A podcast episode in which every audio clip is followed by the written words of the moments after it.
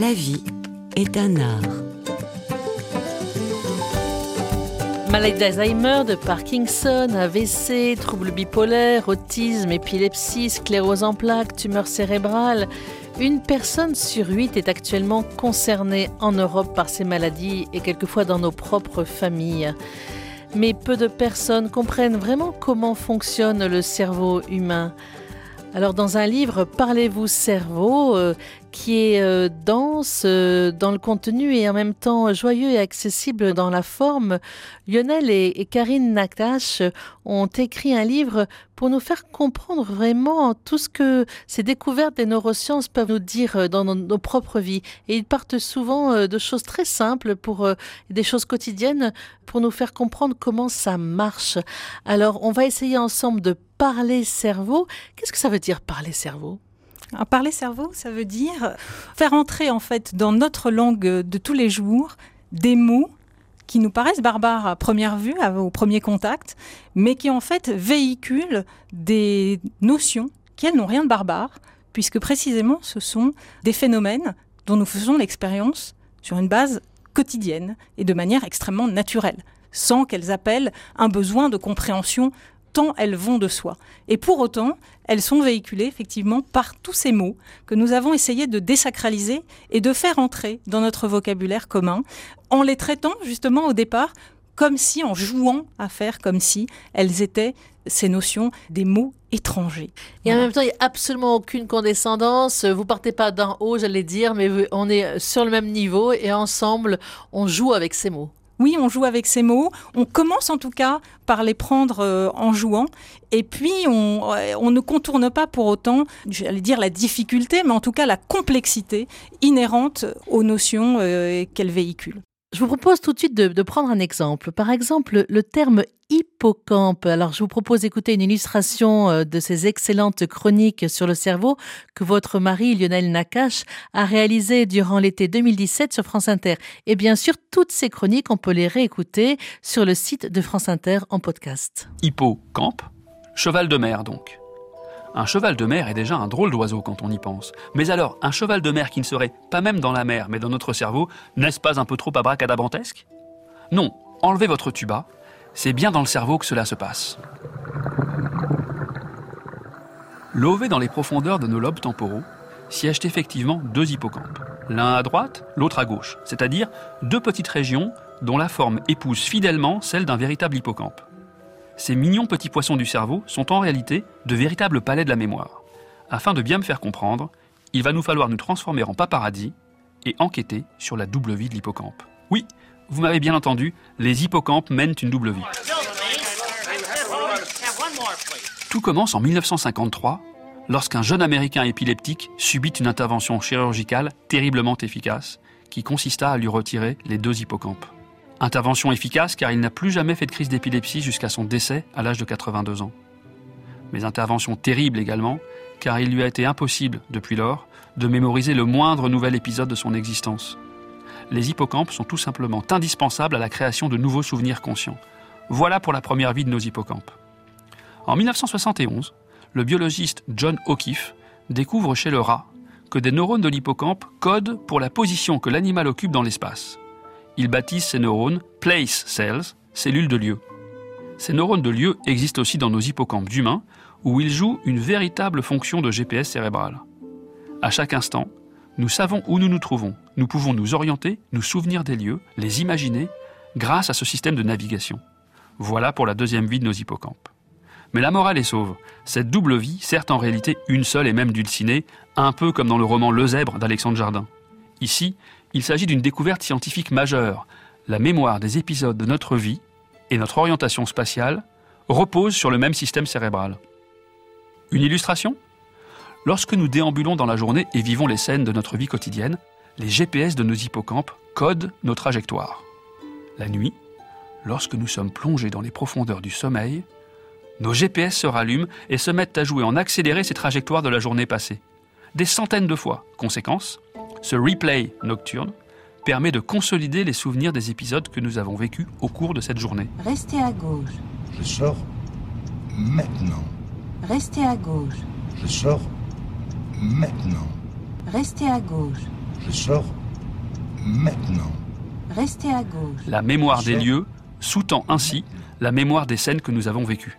Dès l'Antiquité, Cicéron avait remarqué qu'une excellente méthode pour apprendre par cœur une longue tirade consiste à imaginer une promenade dans un lieu familier, une rue, une maison, et à déposer chaque fragment du texte en question sur une étape de cette navigation mentale.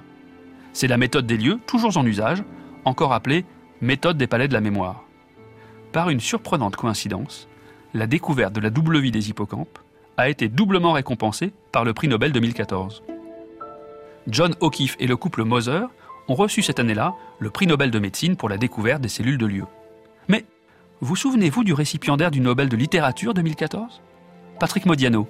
Modiano, qui s'il n'est évidemment pas l'unique écrivain de la mémoire, présente la singularité de coupler indissociablement cette mémoire épisodique à celle des lieux dans lesquels nous déambulons. Modiano est bien l'écrivain de la double vie des hippocampes. D'un écrivain à l'autre, achevons bien cette chronique, et non ces précieux chevaux de mer, avec le merveilleux Rostand qui parlait déjà à sa manière des talents remarquables de nos hippocampes. L'animal seul, monsieur, qu'Aristophane appelle hippocampe éléphantocamélos, dut avoir sous le front tant de chair sur tant d'os. Ce qui s'appelle, n'est-ce pas, avoir du nez. Karine Nakas, nous venons donc d'entendre votre mari, Lionel Nakas, qui est un grand neuroscientifique. Et avec lui, vous avez donc écrit ce livre Parlez-vous cerveau Et souvent, vous prenez des images aussi pour qu'on puisse comprendre. Alors, il y a une image euh, qui m'est restée, c'est celle euh, de la personne qui a dans ses mains euh, des ballons d'hélium. Oui, cette personne, c'est une métaphore. Vous figurez un marchand de ballons tel qu'on en voyait dans les parcs, dans les jardins d'enfants. On est parti de cette image pour expliquer ce qu'est une structure qu'on appelle les ganglions de la base, qui est une structure profonde du cerveau, donc à la différence du, cortex, lequel cortex fait aussi l'objet d'un chapitre dans lequel on explique qu'il est en fait le, le, siège de la complexité de nos opérations euh, mentales les plus complexes.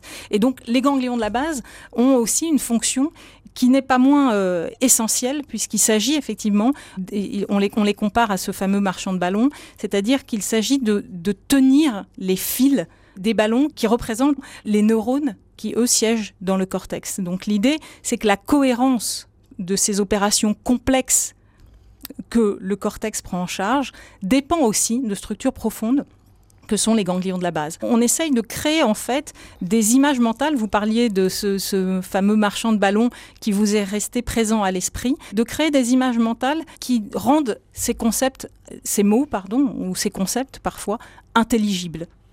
C'est comme vous dites, quand vous parlez du cortex, vous dites en fait ce qui est le plus superficiel, en fait, c'est ce qu'il y a de plus profond. Et voilà. ça, ça reste aussi, parce qu'on ne penserait pas que c'est tout proche, tout proche de nos mains, j'allais dire, hein, où les choses se font. quoi. Absolument. Et là, c'est à, à, rebours de ce qu'on a l'habitude de tenir, d'ailleurs, quand on dit que quelque chose est superficiel, pour dire qu'il a une, une, importance secondaire, que c'est quelque chose, c'est ce qu'on va essayer justement d'évacuer rapidement pour aller vers les profondeurs, vers là où les choses se passent. Eh bien, ce qu'on on, on explique, c'est que dans le cerveau, c'est le contraire. Ce qui se passe en superficie, c'est les profondeurs de l'esprit, le plus souvent, qui y travaillent. Et donc le cortex, on traite les mots comme s'ils étaient des mots étrangers. Vous savez, quand vous apprenez une langue étrangère, il y a toujours ces fameux faux amis. Donc le, mot de cortex, c'est vraiment le faux ami par excellence, puisque l'étymologie de cortex veut dire écorce. Donc c'est véritablement l'écorce du cerveau. Mais comment on sait toutes ces choses-là? C'est grâce à l'explosion de la neuroimagerie? Oui, alors il y a la neuroimagerie, effectivement, on, parlait dans la précédente émission du grand bond en avant des neurosciences, et évidemment, et notamment l'aspect presque spectaculaire, mais en tout cas visible pour chacun d'entre nous, est indissociable des progrès de la neuroimagerie. Laquelle neuroimagerie, a, on, on revient là aussi un petit peu sur un paradoxe, c'est que la neuroimagerie, c'est ce qui nous permet de voir le cerveau à l'œuvre, de voir sa structure, mais également de voir son fonctionnement. Et donc, on consacre là aussi un petit chapitre à la neuroimagerie pour que l'image aussi de la neuroimagerie soit plus claire. Parce que dans ce monde des images où là on connaît la puissance des images, eh bien, il suffit d'accompagner n'importe quel discours scientifique ou pas d'une image du cerveau et aussitôt le public a l'impression que ce que vous dites est vrai. Est vrai et qu'il faut le tenir pour vrai, qu'on ne peut pas, voilà, que ça, ça méduse l'esprit critique. Et donc, il était très important d'expliquer, en quelque sorte, le paysage un petit peu varié de la neuroimagerie, qu'on connaît, de, qui plus est, souvent, dans des, auxquels on, est confronté, souvent dans des contextes qui sont. Alors, je parlais des contextes, mmh. effectivement, de manipulation de l'opinion à dessein ou pas, mais en tout cas de, de l'effet très frappant que ça peut avoir dans des contextes plus, plus soft. Mais quand on y est confronté en général, c'est aussi euh, dans euh, des contextes où euh, voilà, on n'est pas forcément à l'aise. Et donc, c'est intéressant, là aussi, de s'approprier toutes ces notions-là à froid, je dirais. Par exemple, vous dites l'IRM, c'est un gros aimant surpuissant. Oui, absolument. Alors on euh, explique. Voilà. On explique, on explique ce qui se passe euh, dans les tissus quand ils sont soumis à ce champ magnétique surpuissant et ce que ça nous dit de l'organisation des tissus et ce qu'on y lit? Alors grâce à cette neuroimagerie, entre autres, on s'est rendu compte que le mythe des 10% du cerveau simplement qui servait, qui était utilisé, était totalement faux. Oui, alors c'est pas vraiment grâce euh, au, progrès de la neuroimagerie. Si quelque chose, peut-être même que la, la neuroimagerie contribue au contraire à enraciner ce fameux mythe des 10%. Par exemple, parce que si vous pensez euh, aux images que vous avez vues, on vous montre qu'est-ce qui se passe, par exemple, quand vous lisez ou quand vous imaginez, vous allez avoir en général une région du cerveau qui s'allume. Eh bien, ça, c'est une des choses qui participe à renforcer cette impression que nous n'utilisons que cette partie qui s'allume.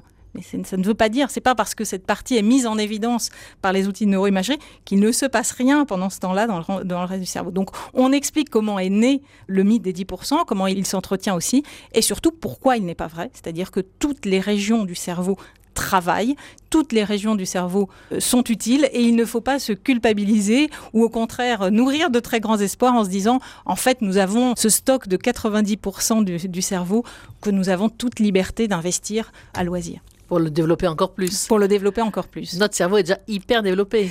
Oui, il est déjà hyper développé et il est déjà hyper investi et occupé. et il n'y a pas de zone précise. Vous disiez, il n'y a pas exactement la zone du langage ou la zone de la connaissance, sauf une zone qui est la zone de l'éveil quand on se réveille ou quand on s'endort. et, c'est la seule zone qui est précise, c'est ça Oui, c'est assez amusant d'ailleurs. Et là aussi, vous parliez d'images fortes qu'on essaye de, développer. Et c'est assez amusant parce qu'effectivement, ça, c'est une zone qui, qui porte le nom de formation réticulée et qui fonctionne comme un interrupteur. Donc on-off, euh, ça tombe bien puisque a priori l'éveil et le sommeil sont régulés sur le jour et la nuit, la lumière et l'obscurité. Donc cette formation réticulée, qui est la première en fait des régions que nous traitons dans, un, dans, dans le cadre de tout un, chapitre consacré à la conscience, c'est la condition numéro un pour être conscient, c'est d'être éveillé. Et donc c'est la formation réticulée ici qui est à l'œuvre et qui, quand elle est euh, active, nous met dans une condition d'éveil.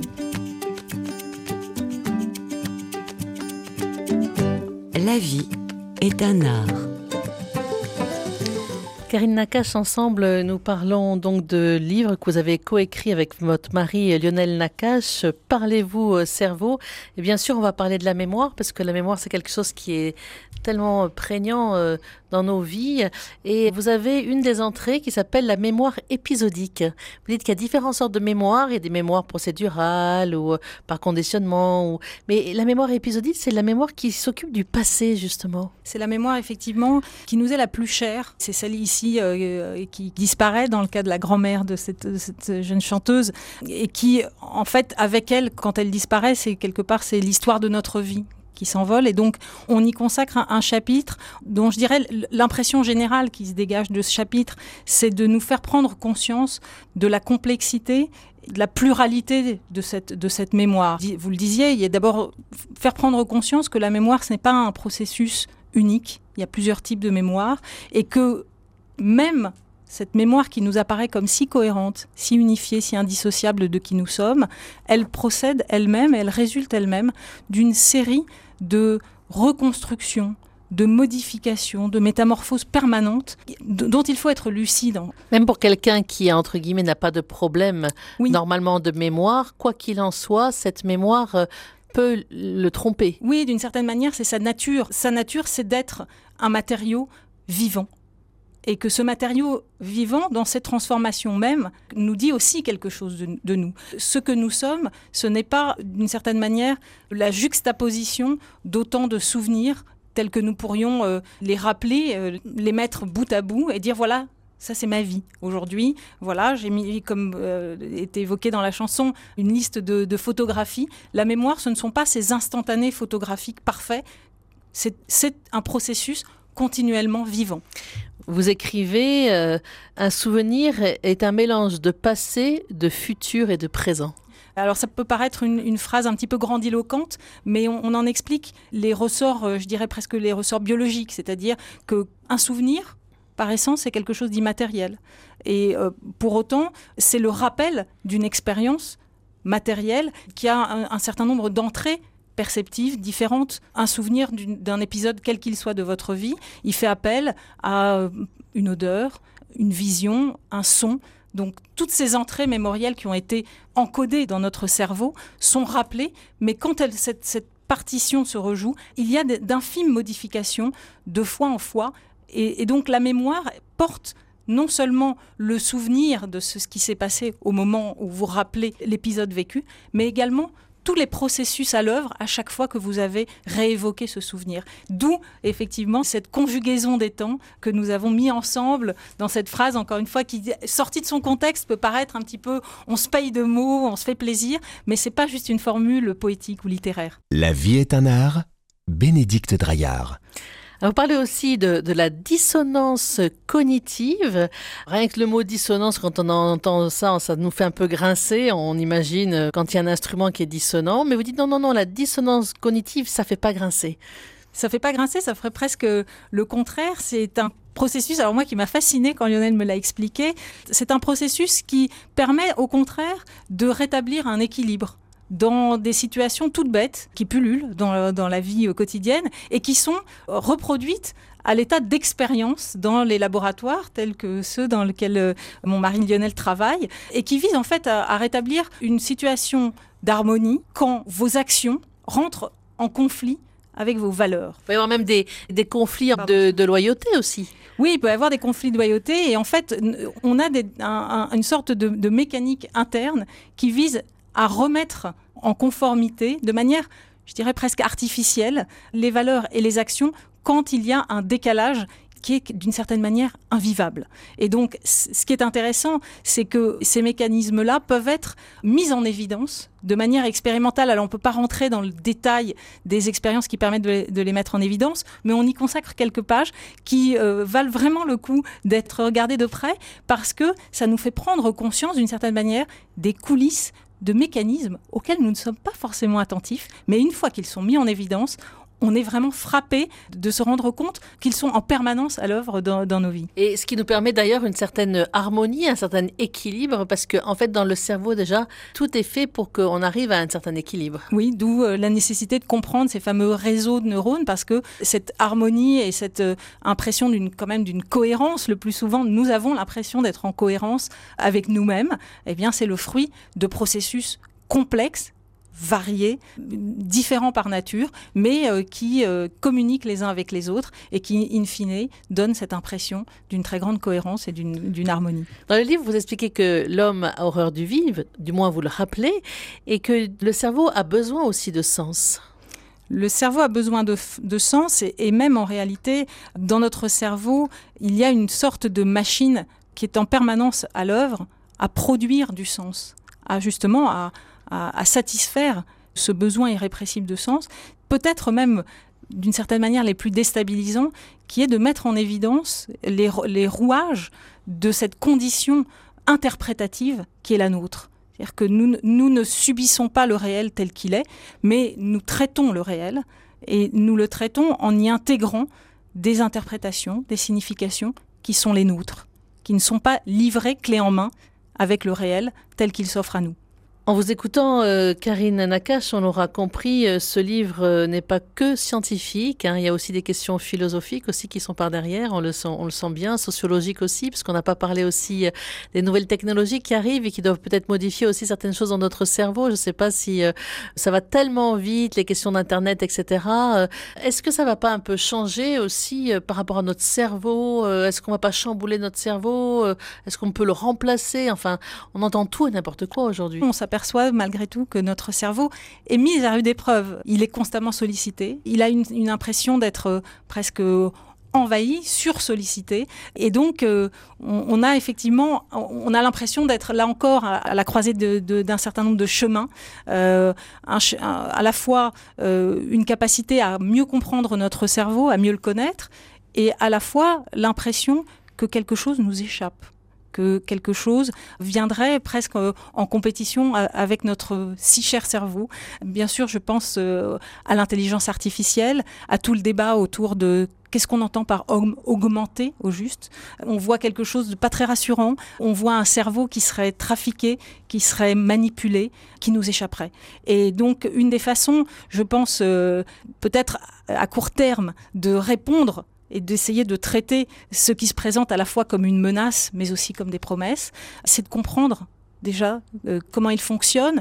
Et donc, vous avez raison de dire, on, doit absolument à la fois prendre la mesure de l'époque, de la spécificité de l'époque qui est la nôtre. Et d'ailleurs, on, met en évidence certains changements qu'on peut constater dans notre cognition, dans notre façon de raisonner, par exemple sous l'effet des moteurs de recherche, où nous nous intériorisons en quelque sorte le moteur de recherche, quand nous sommes à la recherche d'une information qui ne nous vient pas de manière immédiate. Donc il est évident que les nouveaux outils numériques, ce ne sont pas juste des, des outils qui font partie d'un environnement et qui modifient à la marge nos modes de vie. C'est quelque chose qui modifie vraiment, encore une fois, ce que nous tenons pour les fonctions les plus évoluées de, qui nous sommes.